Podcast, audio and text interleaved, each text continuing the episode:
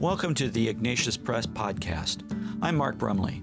I hope you enjoy the discussion in this episode. For more information about Ignatius Press, check out our website at ignatius.com. Hi, I'm Kathryn Lopez from the National Review Institute, and I'm delighted to be hosting this conversation with Father Daniel Moloney um, on behalf of the NRI and the Ignatius Press, which published um, Father Moloney's book, Mercy What Every Catholic Should Know. I always get the where to put that not quite right. Um, it's so good to see you. Um, thank you for writing this book. We, we've known each other for, for quite a while, while um, and it's a delight to be able to talk to you about this book.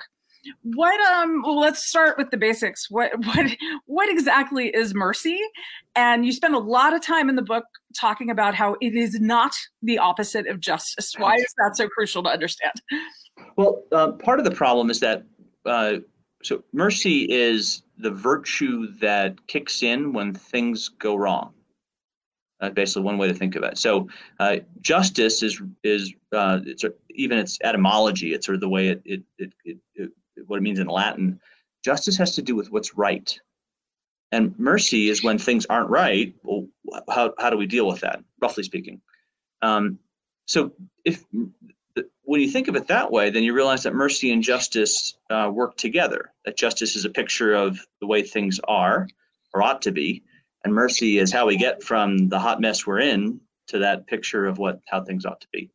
Um, if you treat though mercy and justice as opposites, then you have the following problem: that justice is merciless, and if we like mercy, then that's bad for justice, and uh, mercy is unjust right? That if I every time I, I, I show someone mercy, I'm doing something that takes away from justice. Um, and there's and people think that way sometimes. That you know, I uh, we want to show no mercy to the people who who've you know committed homicide or something. Um, we want to lock them up and throw away the key. And the but um, and then therefore every time you show someone mercy, it's hey, out, out you you know it's outrageous. But if you uh, but when you recognize that God is supposed to be both just and merciful, then if if they're contradictions, then God can't, right? Then God would half the time be unjust and half the time be merciless, and both of that just doesn't make sense. So uh, you have to just take these two, the, the, notions of justice and notions of mercy, and say, hey, um, they've got to work together. They can't be opposites. And so that's why the when you and when you dig into it, you realize it's got to be the case that justice is about the, what, the way things ought to be, the way things are when they're right, and mercy is when things go wrong, now what do we do? And the idea is that you move people, you move people and situations from wrong to right. You right the wrong. That's the that's the virtue that mercy is. You um, mentioned the hypothetical example of a homicide, and you, in your book, your book is very practical. It's it's not just a theological uh, treatise or explanation um, about you know how do you walk through you know what are the questions you need to be asking when when you're balancing mercy and justice in the case of of say a homicide you know famously we we um we just had a a slew of federal executions at the end of the last administration. And uh and you know there was one case in particular of a woman who was uh, had been abused as a child and you know clearly never had a shot in life. And i i was amazed you know I, I, think this is a prudential question to ask you know are there are there some circumstances where it's it's absolutely incomprehensible to kill someone? I mean i i i, I tend to not like the death penalty at all but but um people recoiled at the thought that you not kill her um you know because uh, she had a heinous crime you know. Um how how do you calmly soberly um weigh those those things in a in a case like that?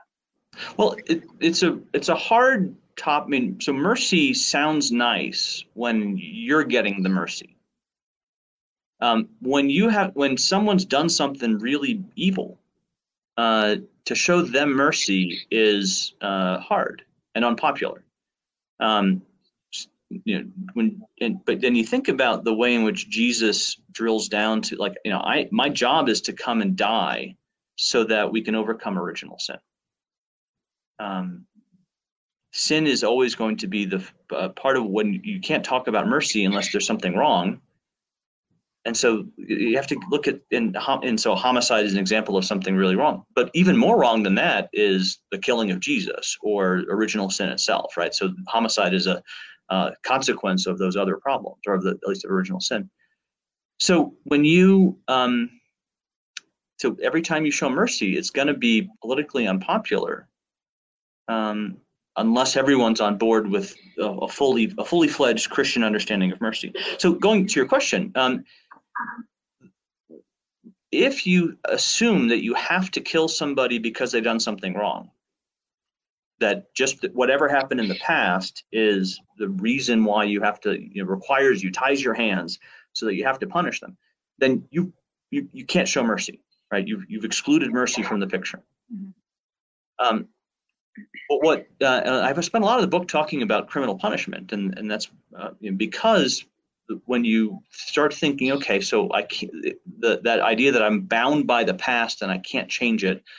Um, the the reason why we we have that vision of justice is because uh, we think that well, there's a balance. That somehow, when you commit a crime, you throw society out of balance, and so therefore this we have to restore the balance and there's something almost mathematical about it like there's you know we're, we're like this and we have to put it back like this and um, and that's and, and because we have a notion that the society has to be ordered correctly and therefore when it's out of order we have to put it back. That intuition is that of mercy that we have to right the wrong. It's just that there's only there's there's more than one way to right the wrong. Um, so part of what i do in the book is show how uh, mercy ha- is a forward looking virtue. Um, retribution is requires us to look backwards and be governed by the past no matter what. So no matter how bad it would be for us to kill somebody, uh, how, how bad the consequences are, we still have to do it. That, that's the real notion of retribution. Um, but every time you do something like you you uh, give a criminal witness protection or you ask give him cut a plea deal with him so that he turns on his superior in the crime organization, you're thinking well, you're not thinking mercy. You're just thinking that you know it's better for society going forward if we do this. Um, the question when you look at uh, uh so anytime you have a criminal, or you want to say, hey, how do we um, make this person better going forward? Is that possible? Uh, and in general, how do we make society better going forward? And we don't shackle ourselves to the past and sort of say we have to punish. We instead say, um, well, going forward, what's the best thing? And in general, this is a, what this just makes sense as a as a policy. The more people's wills are in favor of, you know, if you can take a criminal and make him a law-abiding citizen, that's a win for society. Every time someone decides, hey, I'm gonna, my will is wrong, I'm gonna make it right, uh, and I'm gonna do I'm gonna I'm gonna to to not you don't have to put me in prison because if I you let me out I'll I'll abide by the law. Um, that's a win for society. And so all of the the there's all this um, kind of back when George Bush was talking this way compassionate conservatism um, that was looking at prison reform and saying hey why don't we try to figure out a way to uh, not just have people you know lock them up and throw away the key because over time that'll get expensive and but if we can take someone and make them better and make them want to be a part of society then that's then then why don't we do that? Um, that's that's a mercy insight with criminal punishment so um, anyway when you look at a homicide you go okay is this is this person going to commit a crime in the future if so then maybe we have to i mean are they a threat to people within the prison then then we have to maybe maybe that would be an argument for uh, for killing them. But if they're going to sit in their prison cell and just exist, then they're not really a threat to society. So there's no real reason to kill them. Um, if someone's committed a homicide, you think, well, they've they've they've crossed a line that almost no one crosses. So they've now marked themselves as someone who's crossed that line once. We don't know they won't do it again. That's why you take.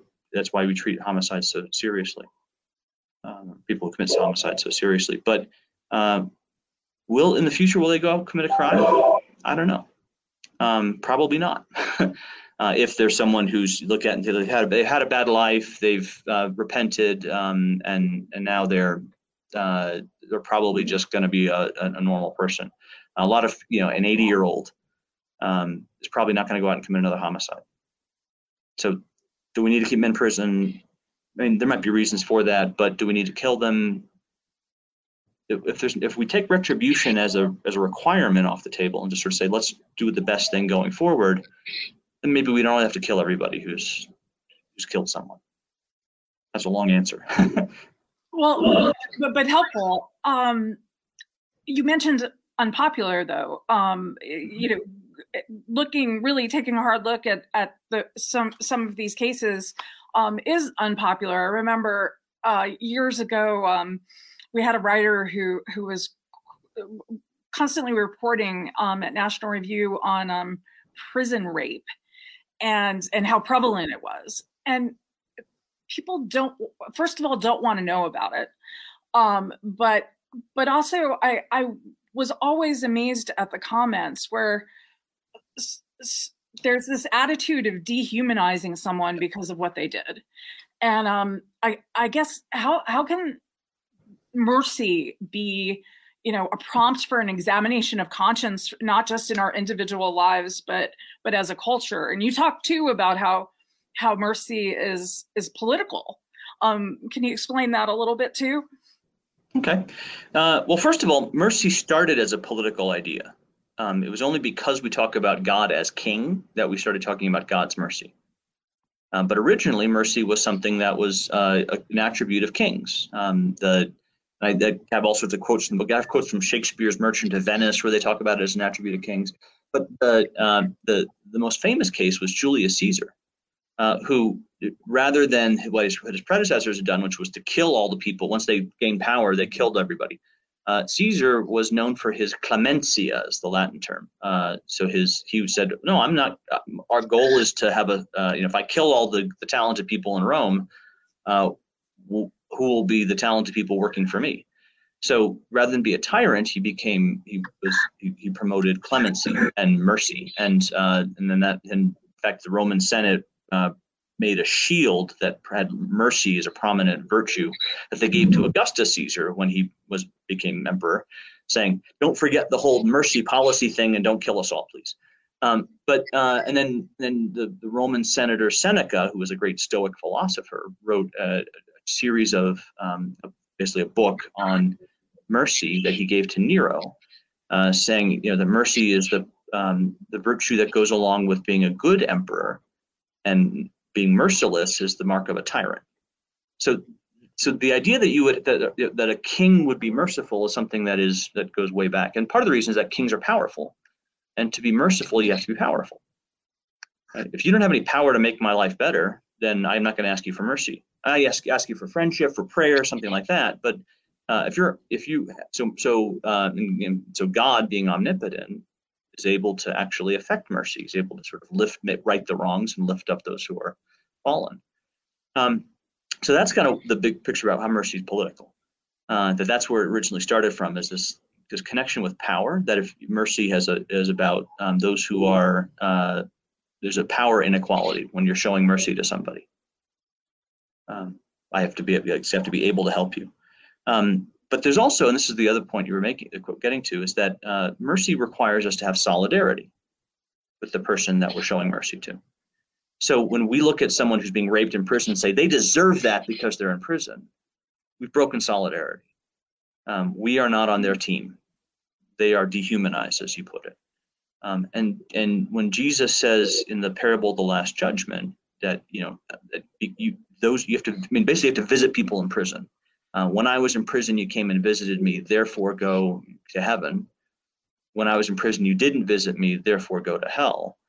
It's telling us very clearly that prison prisoners are in the, the, scope of our solidarity. We have an obligation to not cancel them, um, but instead to sort of say, "Hey, look, you're you know you've done something wrong." There's no there's no premise that in the in that parable of the Last Judgment that they when we're in prison we're always always unjust um, some people take that like all, all we all prisoners are basically Martin Luther King Jr. and whatever scrawlings they have uh, against the state are the equivalent of the letter from a Birmingham jail. Like that's just not the case.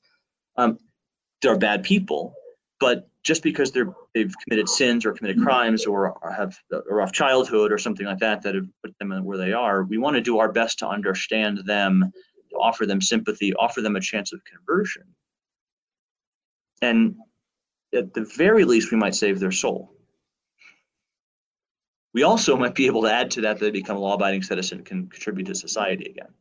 Um, but this is a, and there's a, um, one of the great doctors of the church, St. Alphonsus Liguori, uh, had, had a, he was the founder of the Redemptorist Order. He was a, he's a moral theologian. He actually wrote a whole bunch of stuff on how to um, minister to, to people who are about to be executed. And he's like, it, you know, it was a lot of experience because that was one of the jobs that he had. Uh, is he'd go to people who were being executed in Venice and would sort of say, uh, or the Venetian Republic, and would sort of say, hey, look, here's, um, uh, or here, here's the the strategy you want to do, and here's what you have to get. And you're going to find people with hardened hearts who don't want to go to heaven. They're so angry, whatever.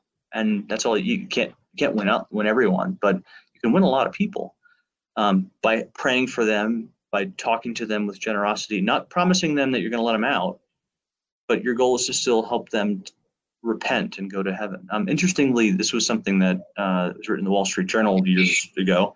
Timothy McVeigh, uh, the Oklahoma City bomber, um, was uh, brought up Catholic, not a great Catholic apparently, but at, on before he was executed, uh, he went to confession. And the point being, I remember reading this in the the the, the, the whoever's writing the article in the Wall Street Journal was saying that's a good thing, mm. right? Like, I mean, from the Catholic perspective, we want even really, really bad people to repent because then there's rejoicing in heaven. Right. That's what they we're told that the angels will rejoice in heaven, and there's more rejoicing in heaven over one sinner than 99 just people.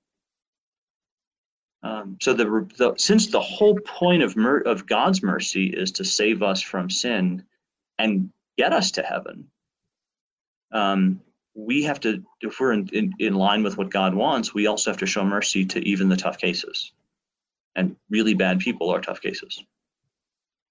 That McVeigh story is such a testament to the power of divine mercy, which you, and the sacrament of confession, which you you write about a bit in the book.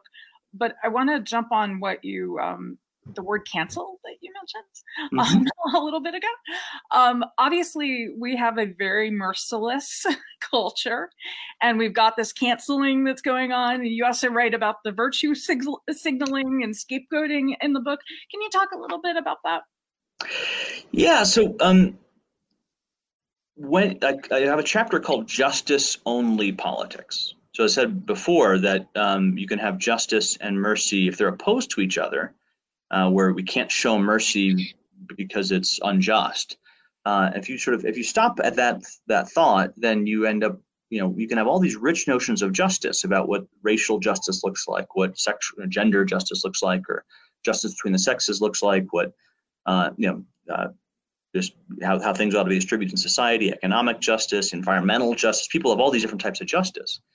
If you all you do though are saying this is what things look like when they're right, uh, if you have no theory, no no wisdom about what to do when people aren't just, when something's wrong, then the reaction that you can have is uh, anger, first of all, um, and then we don't. Yes, then what we don't know what to do with you know, the, uh, since we don't have a Christian culture where we show mercy to those who've done something wrong, we instead say, well, I guess we have to write them off altogether. They go under the bus. They're canceled. Uh, we um, we don't want to have anything to do with them at, because to, to if otherwise we would signal that we don't really believe in justice. That's kind of part of the logic. Um, and there's a deep uh, sort of philosophical argument that's even behind that. Uh, Aristotle argued, the sort of ancient Greek philosopher, argued that to it, it, there's a right amount of anger you're supposed to have at an injustice. Uh, and if you have less than that anger, you're you don't really take the justice seriously. So you have to sort of decide what's the right amount of just what's the right amount of anger to have given this bad thing that that you are become aware about, and that's going to motivate you to get up and make change. And it's not a crazy thought. Um, if you know, if someone says, you know, do you hear there was a genocide, uh, you know, the other side of the world? Oh, really? You passed a salt that's there's something wrong with that. It seems because it seems like you're not taking justice seriously. Um, and but people have taken that to a sense that well, then if I'm not angry, uh, and this is an aspect of uh, that I'm not really taking the, the, justice seriously. So, and this isn't so. It tends to be the case that being woke today um, is a prelude to being angry at everything that's wrong. And because it's irrational, it's not a it's not an anger that just sort of you know someone cuts me off in traffic and I have a reaction. It's rather a, um, a in, intellectual uh, judgment about something being wrong, followed by my emotion of anger. Every morning you're going to wake up and notice that stuff's wrong, and so you you wake up and you're always angry. Um, and so then you're, and therefore what happens is that that anger gets focused on one person who comes to my attention and they're the scapegoat. Um, okay, so I'm generally mad about racism, but then someone tweeted something and we have to, you know, come down on them and make them the worst person in the world. Um, and that's, I mean, that's, so that's a general phenomenon about people who are very concerned about justice, but aren't thinking in terms of mercy towards those who do something wrong. So that can apply also. To, I mean, for example, I've met people who are very strongly concerned about abortion and are pro-life, who can't. I mean, who aren't, for example, praying for the uh, the person who commits who, who, who has an abortion or performs the abortion. But you should pray for those people. I mean, that's you know, Abby Johnson is a great example of someone who our prayers benefited for her conversion. She's the woman who worked at Planned Parenthood for and ran a Planned Parenthood uh, center, and then now is a anti-Planned Parenthood, anti very pro-life activist. Um, so like it's easy for us to to sort of absolutize our whatever it is that we're concerned about that makes for justice.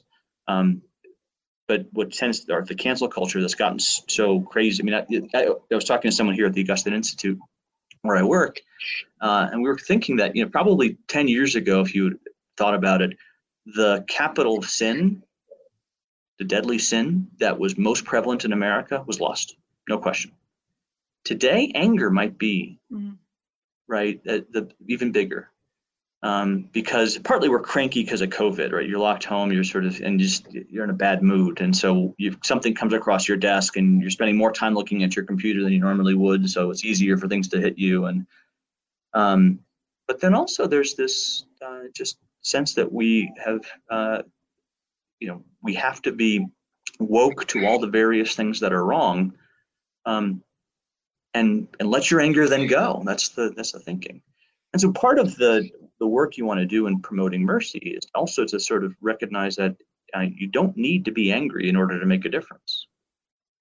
That uh, sim- that a, a, a, that if you're angry at the at this is one of the, the points that the stoic philosopher seneca i mentioned says against aristotle there's so much injustice in the world that if you're angry at every amount, justice, every injustice at just the right amount, you'll be nuts. Right. If you're so, you know, a typical left-wing portfolio of issues.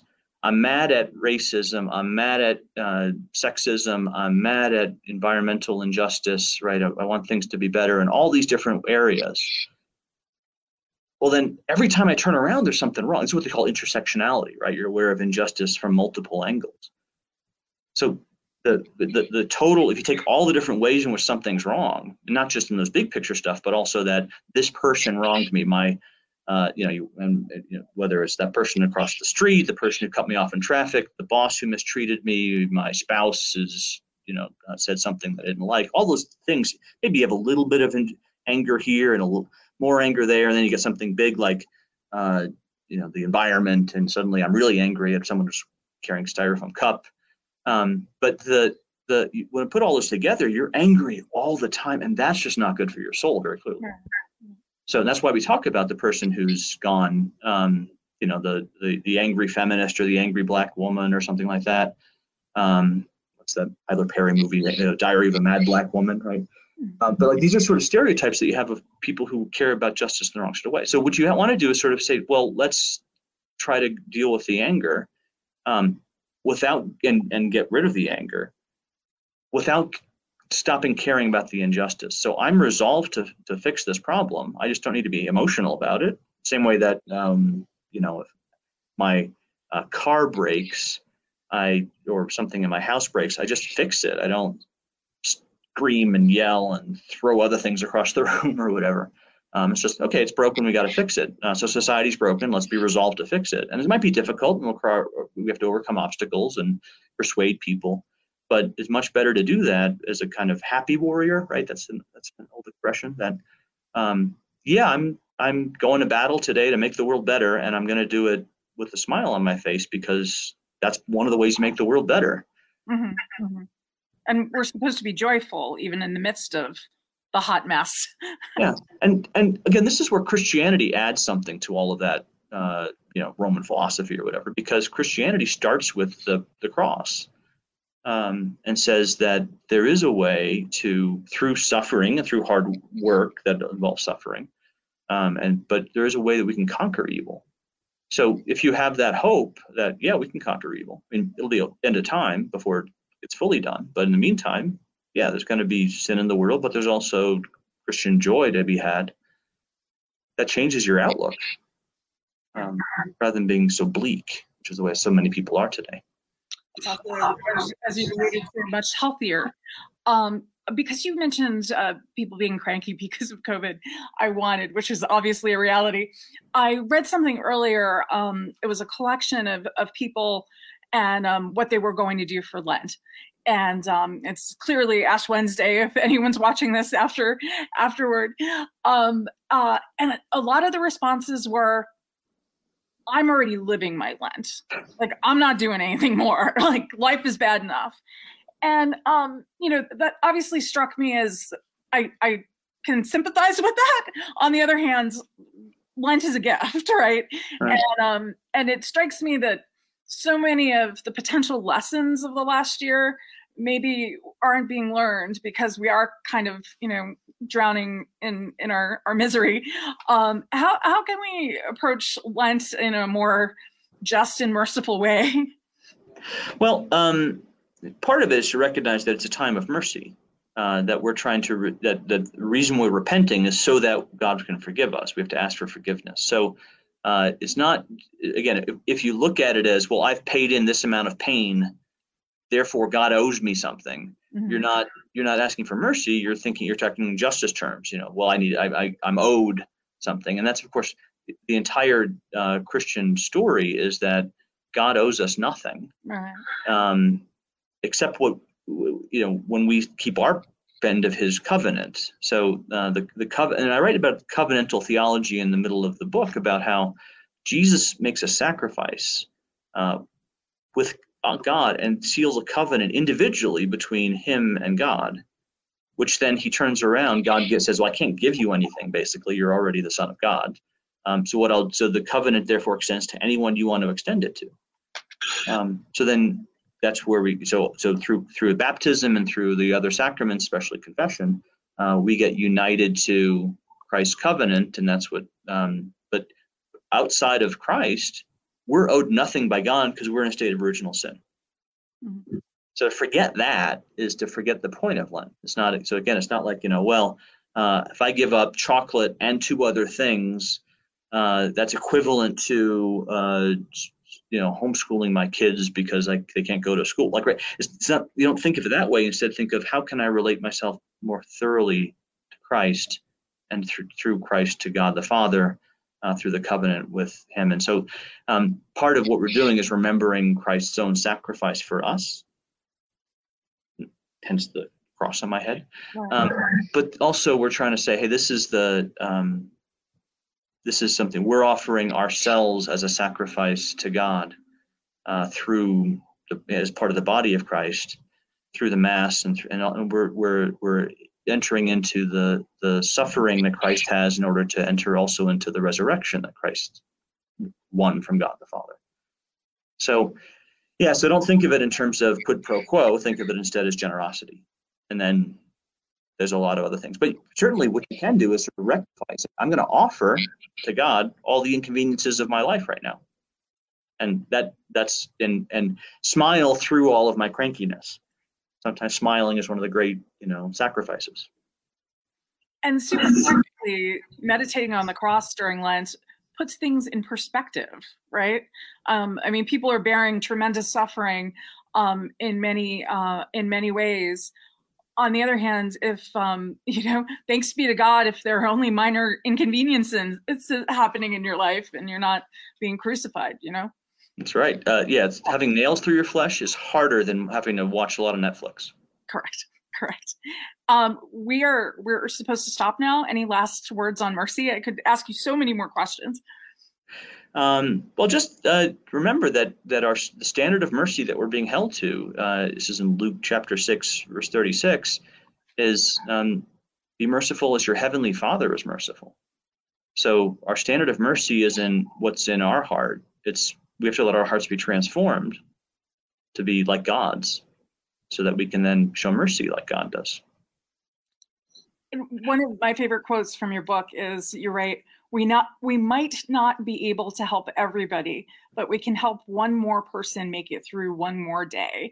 And it, uh, that seems like a, a, a recipe for um, not being so prideful about our mercy and justice you know? Um, w- the world is not going to be perfected by any of our acts um, and our entire lives even. Um, but um, but just uh, loving as god commands right? That's right. Go forward. We do what we can and not more. Well, thank you, Father Daniel Moloney. Again, the book is Mercy What Every Catholic Should Know from Ignatius Press and the Augustine Institute. Thank you so much. And um, thank you, everyone, for tuning in. Thanks for having me. This podcast has been brought to you by Ignatius Press. We encourage you to check out our books and videos at your local Catholic bookstore or wherever else books and videos are sold.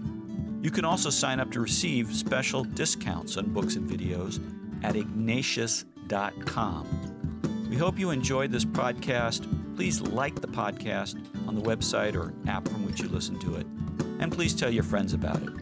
I'm Mark Brumley, and on behalf of everyone at Ignatius Press, thanks for listening.